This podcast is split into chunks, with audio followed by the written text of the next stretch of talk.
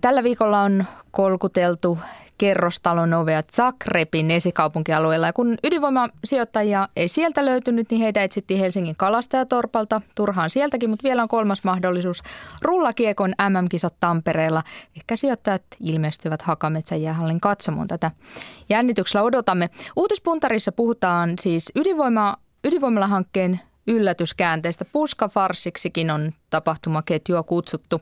Ja Kreikan pääministeri, hän se jaksaa yllättää myös tällä viikolla erityisen monta kertaa. Vieraana uutispuntarissa kauppalehden päätoimittaja Arno Ahosniemi ja talouselämän päätoimittaja Reijo Ruokanen. Tervetuloa molemmille.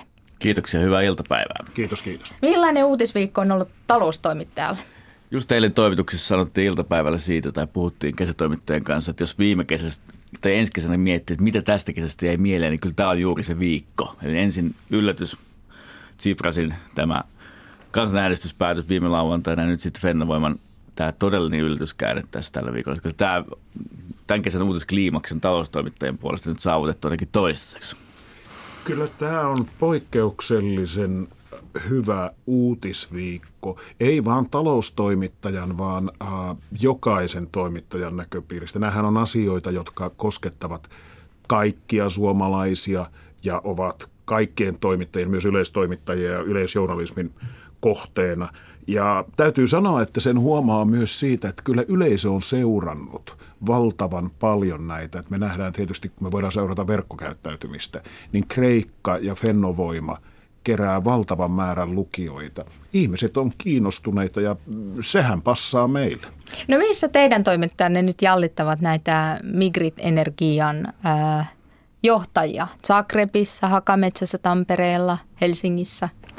Kyllä ollaan yritetty digitaalisia lähteitä käyttää. Kyllä kroatialaisiin näihin kaupparekisteritietoihin pääsi aika hyvin käsiksi heti silloin tiistaina. Ja, ja kyllä tietysti sitten ollaan yritetty etsiä eri, eri lähteistä. Lähinnä nyt Helsingistä, että katsotaan, josko se Fennovoima toisi näitä – näitä tämän yhtiön edustajia Helsinkiin niin on ollut vähän puhetta. Kyllä meillä on ihan tämmöinen kohtuullisen perinteinen tapa metsästää heitä. Me olemme yhteydessä eri puolille yrityksiin, me olemme yhteydessä heidän yritysten viestintäedustajia tällaisiin ja koitamme kovasti kysellä perään. Ei ole lähetty Hakametsän halliin eikä ole lähetty Zagrebiin, että se on vähän sillä lailla, että jos ihminen ei halua tulla löydetyksi – niin ihminen ei tule löydetyksi. Et muistelkaa nyt vaikka 80-lukua ja Tampereen kaupunginjohtaja Pekka Paavola, joka ei halunnut tulla löydetyksi, kun oli syyte, oikeus syyttäjillä juuri vanhenemassa, eikä tullut löydetyksi. Kyllä, tämä Mikketin tapaus on kyllä, tämä tuo mieleen niin pari muuta keissiä vanhemmilta ajalta, missä on tämmöisiä bulvaanijuttuja ollut. Mulle tulee mieleen tämmöinen libanilainen sijoittaja kuin Filippe Frange, joka silloin yritti pelastaa Benefon nimistä matkapuhelinyhtiötä. Ja sitten kuuluisa Lordi Moine, joka oli Amerikan kimpussa. Nämä kaksi tapausta. Tämä muistuttaa vähän sitä, että kyllä aika farsin piirteitä tässä on. No niin, siinä tuli se äh, sana sanotuksi. Puhutaan, puhutaan siis tästä Fennovoima ydinvoimala-hankkeesta. Fennovoima jysäytti 250 kiloisen rakennuslupa, äh, rakennuslupahakemuksen elinkeinoministeriön pöytään tuntien määräajan loppua ja niin sanotuksi kotimaiseksi sijoittajaksi oltiin viime hetkellä löydetty kroatialainen aurinkovoimayritys. Millä mielin te olette tätä tapahtumaketjua seuranneet huolen vai huvittuneisuuden vallassa? Jos se olisi niin vakava asia, niin kyllä tämä olisi aika, aika, aika huvittavaa seurattavaa. Mutta se, että kun halutaan etäalueelta tuleva niin sanottu kotimainen omistaja ja siinä on tämän, näin suuret epäilyt siitä, että se johtaa takaisin Rosatomiin ja, ja Venäjälle sen yhteydet, niin kyllä tämä on, tämä on hyvin vakava asia kaiken kaikkiaan. Me ollaan talouselämässä seurattu tätä Fennovoima-projektia varsin tarkkaan alusta lähtien – me ollaan aika monta kertaa laskettu ja laskettu, annettu tehtäväksi laskea ulkopuolelle se, että voiko se kannattaa, millä hinnalla se voi kannattaa. Ollaan tehty erilaisia ennusteita ja teetätetty ennusteita energian hinnan kehityksestä, energian kulutuksesta. Ja tämä on ollut hyvin vakava asia. Tämä on hyvin vakava asia suomalaisille – meidän energiahuollon kannalta. Tämä on tietysti erittäin vakava ja iso asia sinne Pyhäjoelle, Raahelle, sille suuntaan. Ja tähän asti siinä on ollut kaikista vaikeuksista huolimatta niin sellainen tietty johdonmukaisuus. En ole nähnyt sitä erityisenä ongelmana, että siinä laitetoimittajaksi vaihtui Rosatom. Mun mielestäni se ei ole kauhean merkittävä asia. Me ollaan puhuttu siitä, että siellä on ydinpolttoaineen toimittaja vaihtuu venäläiseksi ja tämä aiheuttaa ongelmia. No sehän ei aiheuta ongelmia. Se on aika nopea teknologian muutos, jos vaihdetaan polttoaineen toimittajaa. Ja mun mielestä kaikki tämä on ollut sellaista ehkä vähän tavallista isompaa vaikeutta, mutta kuitenkin sellaista, mistä mennään niin kuin päättäväisyydellä ja hyvällä suunnitelmallisuudella tekemisellä läpi. Siksi tämä, nyt tämä käänne on jotenkin niin kertakaikkisen outo.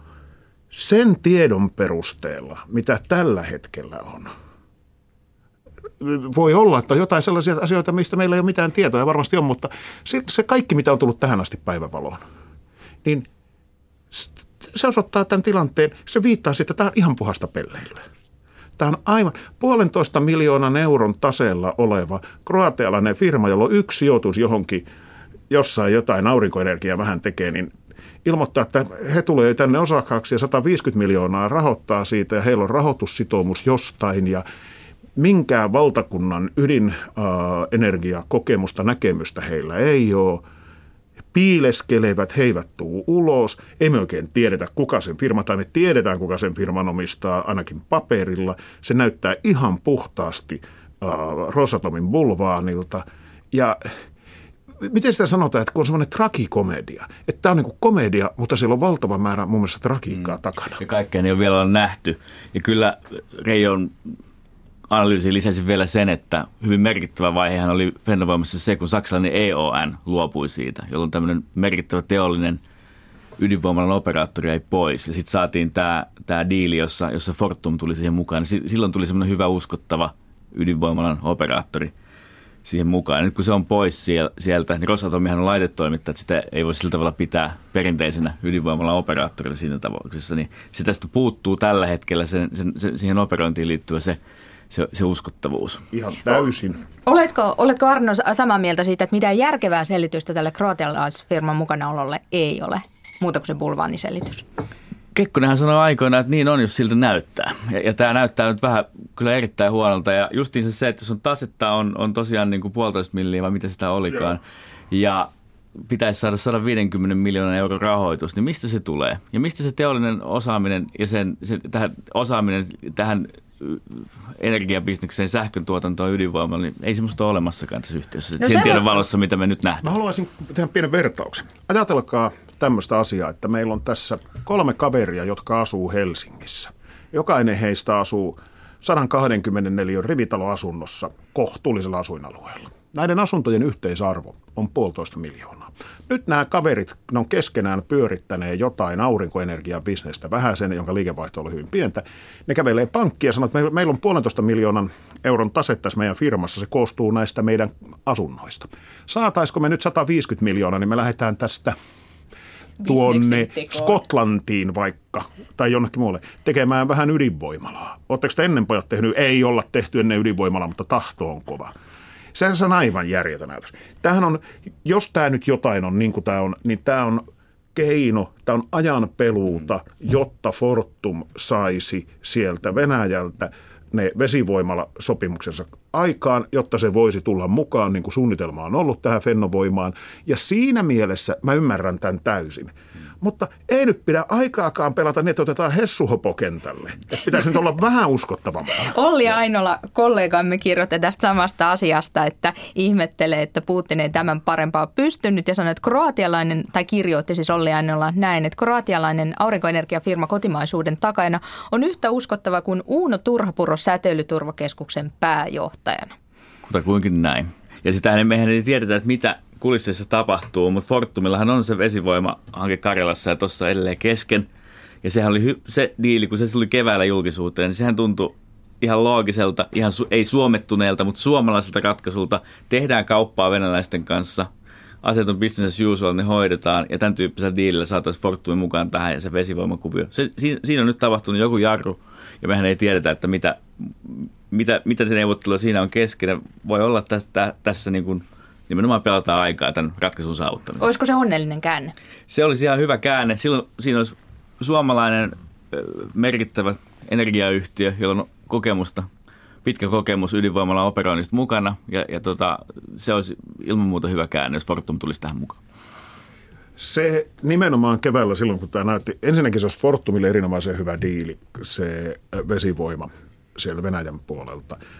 Jokainen, jonka päässä on kaksi aivosolua harmaata ja jokainen, jonka suussa voi sulaa, niin haluaa tällä hetkellä itselleen vesivoimaa aika lailla hinnasta riippumatta niin vesivoimaloita. Se olisi erittäin hyvä diili Fortumille. Se toisi valtavasti uskottavuutta Fennovoimaan. Sinne tulisi omistaja, joka osaa pyörittää ydinvoimaloita, jonka turvallisuusrekordi on huikean hyvä, jolloin rahaa, niin että ei tiedä mihin kaikkialle sen rahan laittaisi. Siinä olisi kaikki kunnossa. Nyt kun tämä homma ei etene, niin tämä bulvaani, tämä kroatialainen juttu on kyllä aika hilpeä siinä välissä. Ja sitten tässä on kyllä semmoinen toinen ulottuvuus, joka panee miettimään sitä. Tietysti Fortum pelaa nyt mahdollisimman hyvää ja voimakasta peliä, mutta kovin uskottavana Fortum ei ole tätä Fennovoima-hanketta pitänyt, koska se ei ole halunnut lähteä siihen mukaan ilman sitä venäläistä vesivoimadiiliä.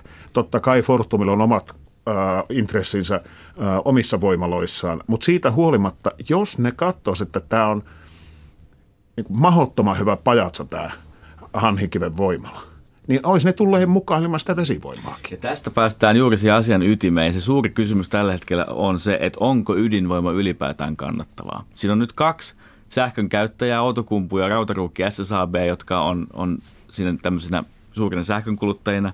Sitten siinä on mukana kunnallisia sähköyhtiöitä. Niin ja sitten kun nämä on yrittänyt eri osakkaat päästä eroon näistä omistuksista, ja viimeksi Valio ilmoitti tämän majakkavoiman osakkeita myymänsä, niin jos se olisi oikein hyvä, hyvää bisnestä, niin kyllä niitä ottajia alkaisi olla. Ne on vähän niin kuin golf-osakkeita ollut nyt, että niistä ei ole tahtonut oikein päästä eroon näistä, näistä Fennovoiman osakkeista. Tämä on juuri se suuri kysymys, että mikä, mikä tämän kannattavuuslaskelma tällä hetkellä on tuon Fennovoima. Kauppalehti kannattaa ydinvoimaa, Arno Ahosniemi, sinun johtamasi lehti, mutta siis tätä hanketta epäilet. Tämä arvioimme ydinvoimaa aina tietysti niin kuin kaikkia muitakin asioita kriittisesti, mutta toistaiseksi ydinvoima on Suomessa ollut erittäin turvallinen energiamuoto. Meillä on ollut semmoinen teollisuuden rakenne, metsäteollisuus, joka tarvitsee paljon sähköä ja se on ollut hyvä tapa tuottaa turvallisesti energiaa. Mutta tämä hanke, niin tässä ei se ole, se, en voisi kuvitella sellaista päivää, että Suomen hallitus voisi tämmöistä diiliä hyväksyä, mitä Fennovoima nyt esittää tässä. No Migrit Energia rekisteröity sinne Kroatian kaupparekisteriin ja siellä Zagrebin esikaupunkialueella se toimisto on. No jäljet johtavat kaikesta päätellen Venäjälle, mutta miten Suomen hallitus tästä kiemurtelee ulos? No, tässä on se yhteiskunnan kokonaisedun käsite, joka on tässä, tämmöisiin isoihin ydinvoimalaratkaisuihin liittyy. Ja vaikka juridisesti ja teknisesti tämmöinen yhtiö täyttäisi sen, että se on etäalueelta sillä tavalla kotimainen omistus, niin ministeri voi käyttää poliittista harkintaa siinä ja hallitus eri tahoja konsultoituaan siinä, että toteutuuko yhteiskunnan kokonaisetu. Jos on tämmöinen epäilyksen varjo, niin ei, niin ei kai se voi toteutua ja siinä jää se poliittisen harkinnan paikka ja mahdollisuus tässä, tässä sitä päätöstä tehtäessä. Eli ei tarvitse edes niinkään miettiä teknisesti, että onko tämä Migrit Energia EU-yritys vai venäläinen yritys, vaan voi niin perustella muilla syillä, eli sillä yhteiskunnan kokonaisedulla. Mun olisi hirveän hankala nähdä sellaista tilannetta, että Fennovoima tai sen omistajat lähtis motkottamaan tai prosessoimaan, jos ministeri toteaa, että tässä ei nyt lupaa tule, koska semmoiseen prosessointiin sulla pitäisi olla jonkunnäköinen yhteiskunnallinen tuki. Sitä ei ole. Ja hyvä, tässä on aina hyvä miettiä, että miettikää, mietitään, miltä tämä maailma näyttäisi, jos Venäjä ei olisi mennyt aikoinaan Krimille ja miehittänyt Krimiä. Me ei käytäisi tätä keskustelua. Tämä olisi ihan toisessa ulottuvuudessa tämä keskustelu. Ja, ja näitä tulee näitä pakkasia ja näitä menee näitä pakkasia, mutta siitä huolimatta niin kun kansainväliset hankkeet on riippuvaisia niistä ulkopoliittisista ulottuvuuksista ja turvallisuuspoliittisista ulottuvuuksista. Mun mielestäni Rosatom siellä ei ole ongelma – talouselämä kannattaa ydinvoimaa tai me emme vastusta ydinvoimaa sillä perusteella, että se olisi vaarallista tai hankalaa tai muuta. Meidän mielestämme se on erittäin hyvä tapa tuottaa energiaa, jos se saadaan toimimaan ää, tehtyä kannattavasti ja sen kannattavuuden arvioivat sitten siellä sijoittajat. Nyt näyttää siltä, että niitä sijoittajia sinne ei löydy muualta kuin rajan takaa, itärajan takaa, jos sieltäkään. Ja siihen on hallitus asettanut selkeän rajan, paljonko sieltä voi tulla sitä omistusta. Ja mun mielestäni se raja ei ole yhtään liian korkea. Ja toisin kuin suomalaisilla sähkönkäyttäjillä tässä, niin rajan takana, eli Venäjältä tulevilla sijoittajilla on sitten poliittiset intressit siinä. Haluavat promo, promovoida omaa ydinvoimaosaamistaan, saada tämmöisiä hyviä referenssejä ulkomaille – ja siinä, siinä sitten puhuu ihan muut asiat kuin, kuin sitten taloudellinen kannattavuus. Viimeinen kysymys tästä aiheesta. Mihin kysymykseen haluaisit, mihin ö, täsmälliseen kysymykseen haluaisitte toimittajana saada vastauksen tässä Missä keisissä? vaiheessa ovat Fortumin neuvottelut näistä vesivoimaloista, jotka, joita silloin, joista keväällä oli puhetta? En mä usko, että kellään on tästä asiasta paljon mitään muuta kysyttävää. Tämä kroatialaisen firman kysymykset ja vastaukset niin on nähty. Fortumin rooli on se, mikä ratkaisee. Siirrytään sitten toiseen aiheeseen tuohon Kreikan tilanteeseen. Kreikassa järjestetään sunnuntaina kansanäänestys, johon hallitus on antanut selvät äänestysohjeet. Hallitus kehottaa äänestämään Troikan lainayhtöä vastaan, vaikka tuo tarjous ei käsittääkseni edes ole enää voimassa. Ja pääministeri Aleksis Tsipras tuntuu vuoropäivin hyväksyvän lainaehdot ja vastustavan niitä. Oletteko te pysyneet kärryillä siitä, että mikä on Kreikan hallituksen kanta neuvotteluihin ja ehtoihin? Kyllähän tämä tämmöinen kreikkalainen farssi on ja niin kuin Reijo tuossa aiemmin totesi, niin suomalaisia tämä on kiinnostunut todella paljon. Että kyllä on erilaisia käänteitä tässä ollut ja kuitenkin moni, monimutkaisia juttuja, että vaikea pysyä perillä. Mutta se on ihan totta, että se tarjoushan ei ole enää voimassa, vaan se erääntyy kesäkuun viimeinen päivä, ne, ne rahoitusehdot. Ja kyllähän tämä on aikamoista uhkapeliä ja kiristystä Tsiprasin taholta, että jos kansa sanoo ei tälle rahoituspaketille, niin sehän käytännössä tarkoittaa sitä, että he lähtisivät erkaantumaan eurosta ja jopa Euroopan unionista. Nämähän on usein EU-taholla Junckerin Jean-Claude Juncker, komission puheenjohtajan, koplasi nämä kaksi asiaa yhteen.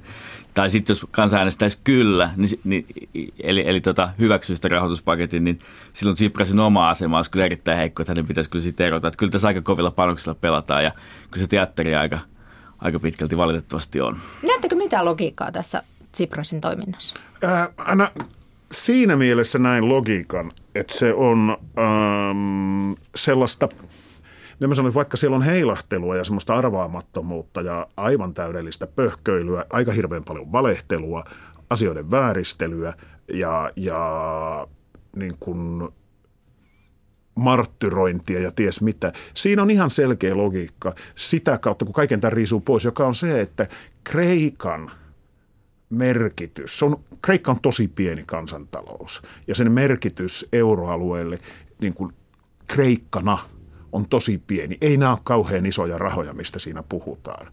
Ja Tsipras laskee, että tuota, ja Syritsa laskee, että euroalueella ja EUlla ei ole näin pienen potin takia syytä – eikä varaa ottaa sitä riskiä, että tauti lähtee leviämään ja syntyy isompi kaos. Eli toisin sanoen vähän niin kuin silloin 2008 Yhdysvalloissa, kun oli pankkikriisi tulossa ja kun sanottiin, että nämä pankit on liian isoja kaatuakseen, niin vaikka Kreikka on pieni, niin se on liian iso kaatuakseen, koska se voisi aiheuttaa taudin leviämisen.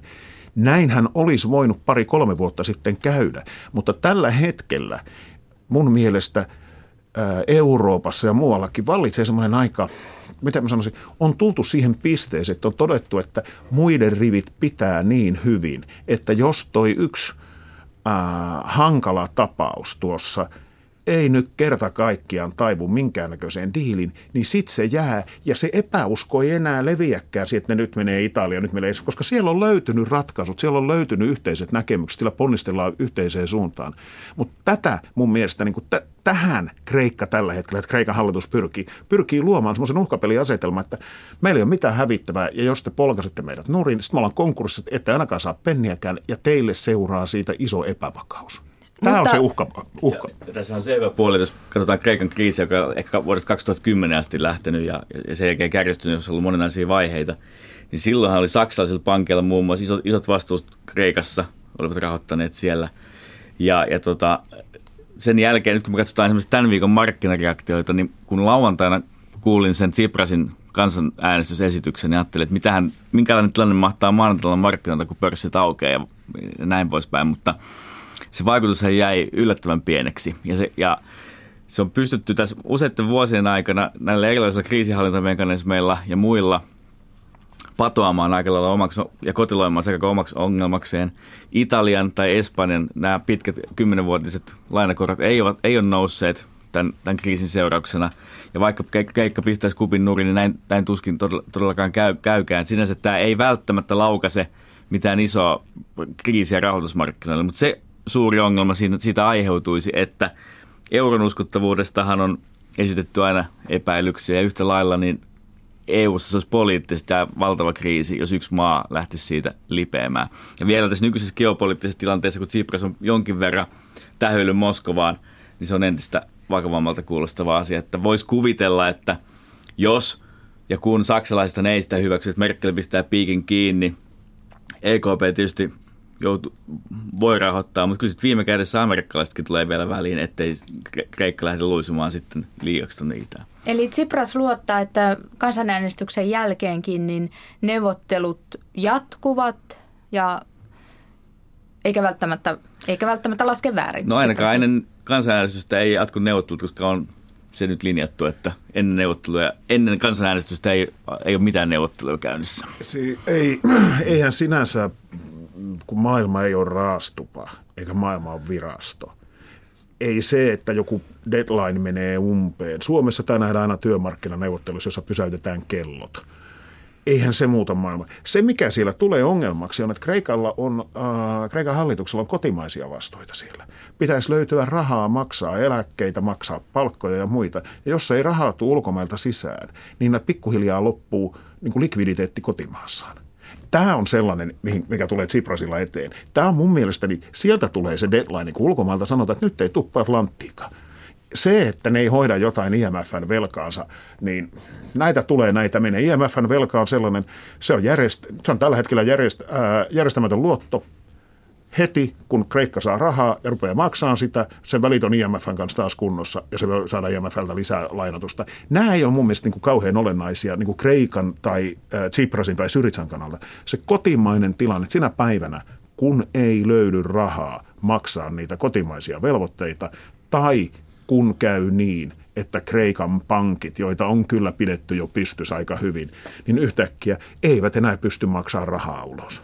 Ja varsinkin jos kreikkalaiset ihmiset, jotka nytkin kärsineet jo aivan, aivan liikaa, jos katsotaan näitä uutiskuvia, minkälaisessa jamassa tavallinen kansa siellä on, jos ajatellaan, jos 60 saa nostaa automaattisesti päivästä rahaa ja pitäisi perheelle tarjota sille ruokaa, niin kyllä, kyllä se monelle tiukkaa tekee. Niin varsinkin jos kansalaiset ymmärtävät sen, että tässä ei ole pahat euromaat nyt, jotka – yrittävät heitä kurmouttaa, vaan kysymyksessä on ihan omat, omat vähän huonosta herraonnesta ollut itsellesi, itsellisiä kysymyksiä, oma, omat kreikkalaiset poliitikot, jotka ovat aineet tähän jamaan, niin kyllä sieltä se paine lähtee tulemaan. No nyt on mielipidemittauksessa näyttäisi, että kyllä ja ei puolet ovat hyvin tasoissa siis tuossa sunnuntai-kansanäänestyksessä. Mitä te ennakoitte, että seuraavaksi sitten tapahtuu ensi viikolla?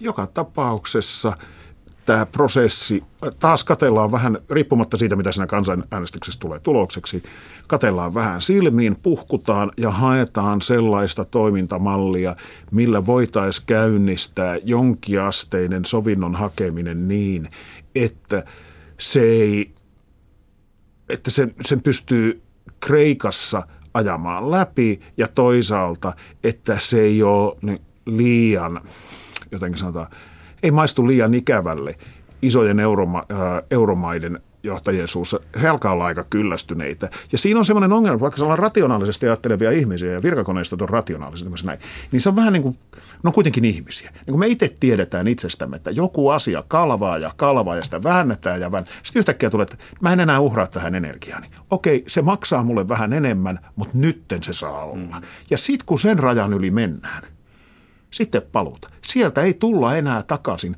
ilman, että on tehty iso muutos, iso rysäys. Ja se on hirvittävän vaarallinen tilanne. Kreikassa on erittäin epävakaa poliittinen tilanne tällä hetkellä. Siellä on ääriliikkeitä, siellä kansa kärsii.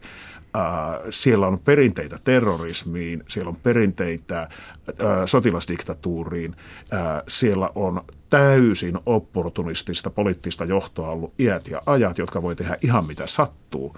Tämä on todella vaarallinen tilanne ja sen takia tätä kannattaa yrittää, niin kuin sanotaan, täydellistä välirikkoa kannattaa yrittää välttää, kunnes sitä ei enää voi välttää. Se luottamuksen palauttaminen on hirveän oleellista, koska se, se oli aikamoinen rätti vasten kasvoja euromaille ja EUlle tämä lauantainen ilmoitus, mikä viime lauantaina tuli tästä kansanäänestyksestä. Yhtäkkiä lähdetäänkin hakemaan kansalta mandaatteja tämmöisessä asiassa, niin, niin se luottamuksen palauttaminen, niin kyllä se on tosi, tosi vaikeaa, mutta erittäin tärkeää tässä, tässä kohtaa. Mutta uskotte, että se on Tsiprasin ja, ja tuota, hänen valtiovarainministerinsä kanssa vielä jotenkin mahdollista? Voi olla, että ne vaihtaa poliittista johtoa siellä. Siitä on nytkin ollut jo puhetta sitten, että mitä, mikä heidän asemansa on. Mutta kyllä kreikkalaisten kanssa pitäisi jonkinlainen diili tästä nyt saada. Kyllä se on mahdollista, jos heillä on Kreikan kansalta mandaatti, niin kuin heillä tällä hetkellä on, ja jos heiltä löytyy halua hakea sitä ratkaisua, niin, niin ei se helpota sitä, että ne on temppuillut ja, ja, ja käytännössä valehdelleet. Ei kukaan pidä siitä, että heille valehdellaan. Mutta sitten mennään taas sille rationalismin puolelle, että kun tässä on diili löydettävä, niin kyllä se löytyy. Helpompaa olisi, jos siellä olisi joku toinen. Otetaan ihan lyhyesti Pikku-uutinen. Disney-huvipuistot kielsivät selfikeppien tuoni huvipuistoalueelle. Suomen huvipuistossa saa kuvata selfitikun kanssa siis sillä alueella, mutta laitteessa missään nimessä ei. Ja Aiemmin tällaisten selfie-keppien käyttö on kielletty kymmenissä eurooppalaisissa museoissa ja myös festareilla Yhdysvalloissa. Onko teillä selfie-kepit tai aiotteko hankkia? Ei ole ollut. Kyllä oma käsivarsi on toistaiseksi riittänyt, enkä muutenkaan hirveästi harrastunut selfieiden ottamista, mutta tämä on tämmöinen aikamme some, some-ilmiö, joka sitten tällaisenakin uutisena realisoituu. Ihan mielenkiintoinen. Äh, en ole Tämä on hirveä tunnustaa. Mä en ole eläissäni ottanut yhtään selfietä. Aika epäuskottava tunnustus. Tämä, tämä on, tämä on, Miten se Reijo äsken puhui valehtelemisesta? Mutta, odottakaa hetki, mutta tässä täytyy yrittää olla kuitenkin sen verran ajan hengessä ja hermolla mukana, että kyllä mun varmaan täytyy selfie mennä ja mä uskon voimakkaasti kaikkiin teknologisiin apuvälineisiin, mitä kaupassa on myytävänä, erityisesti jos niissä on käyttöohje, jota ei missään nimessä lueta. No niin, ja tiedät kuitenkin, mistä puhutaan, kun puhutaan selfie-kepeistä. Aivan ehdottomasti se on, se on, se on iso uutinen. No tuota niin, niin oletteko todistaneet vaaratilanteita tai ymmärrättekö tätä kieltoa? Totta kai se huvipuiston laitteessa, niin joku siellä kieputtimessa ja, ja vatkaimessa sen työntää jostakin ristikosta ulos, niin totta kai se aiheuttaa vaaratilanteet, se on ihan selvä. En ole todistanut yhtään vaaratilannetta. Mä uskon kanssa, että jos jossain karusellissa, niin ihmiset voi olla tosiaan niin hölmöjä, että ne pistää sen jossain kieputtimessa, niin että se jää johonkin sitten saranoiden väliin tai sinne tolppien väliin, mutta semmoista se elämä on. Ei kaikkea tässä voi turvalliseksi laittaa, vaikka kävelijällekin kypärän määräisen. Muistan, että suomalaiset huvipuistot, huvipuiston johtajat ovat kommentoineet, että Suomessa ei ole ollut ongelmia ja luottavat, aika luottavaisesti puhuvat asiakkaista, että suomalaiset osaavat käyttäytyä, mutta te ette ihan usko, vaan pelkäätte tilannetta, kun se tuikataan sieltä ristikolla. Siellä ilman paitaa, pienessä laitomyötäisessä selfie-kepin kanssa moni heiluu tälläkin hetkellä mä en, todennäköisesti. Mä en pidä sitä kuitenkaan siis silleen, että mä pidän sitä, että se on vaarallista, jos sitä käytetään siellä laitteessa, mutta kyllä mä nyt uskon, että valtaosa ihmisistä ymmärtää sen, esimerkiksi sen, että ihan niin kuin samalla kun ne ymmärtää, että sulkeutuva oven väliin ei kannata työntää kättä. No niin, hyvä, hienoa. Ää, Uutispuntarin vieraana kauppalehden päätoimittaja Arno Ahosniemi, talouselämän päätoimittaja Reijo Ruokanen. Hienoa, että ehditte paikalle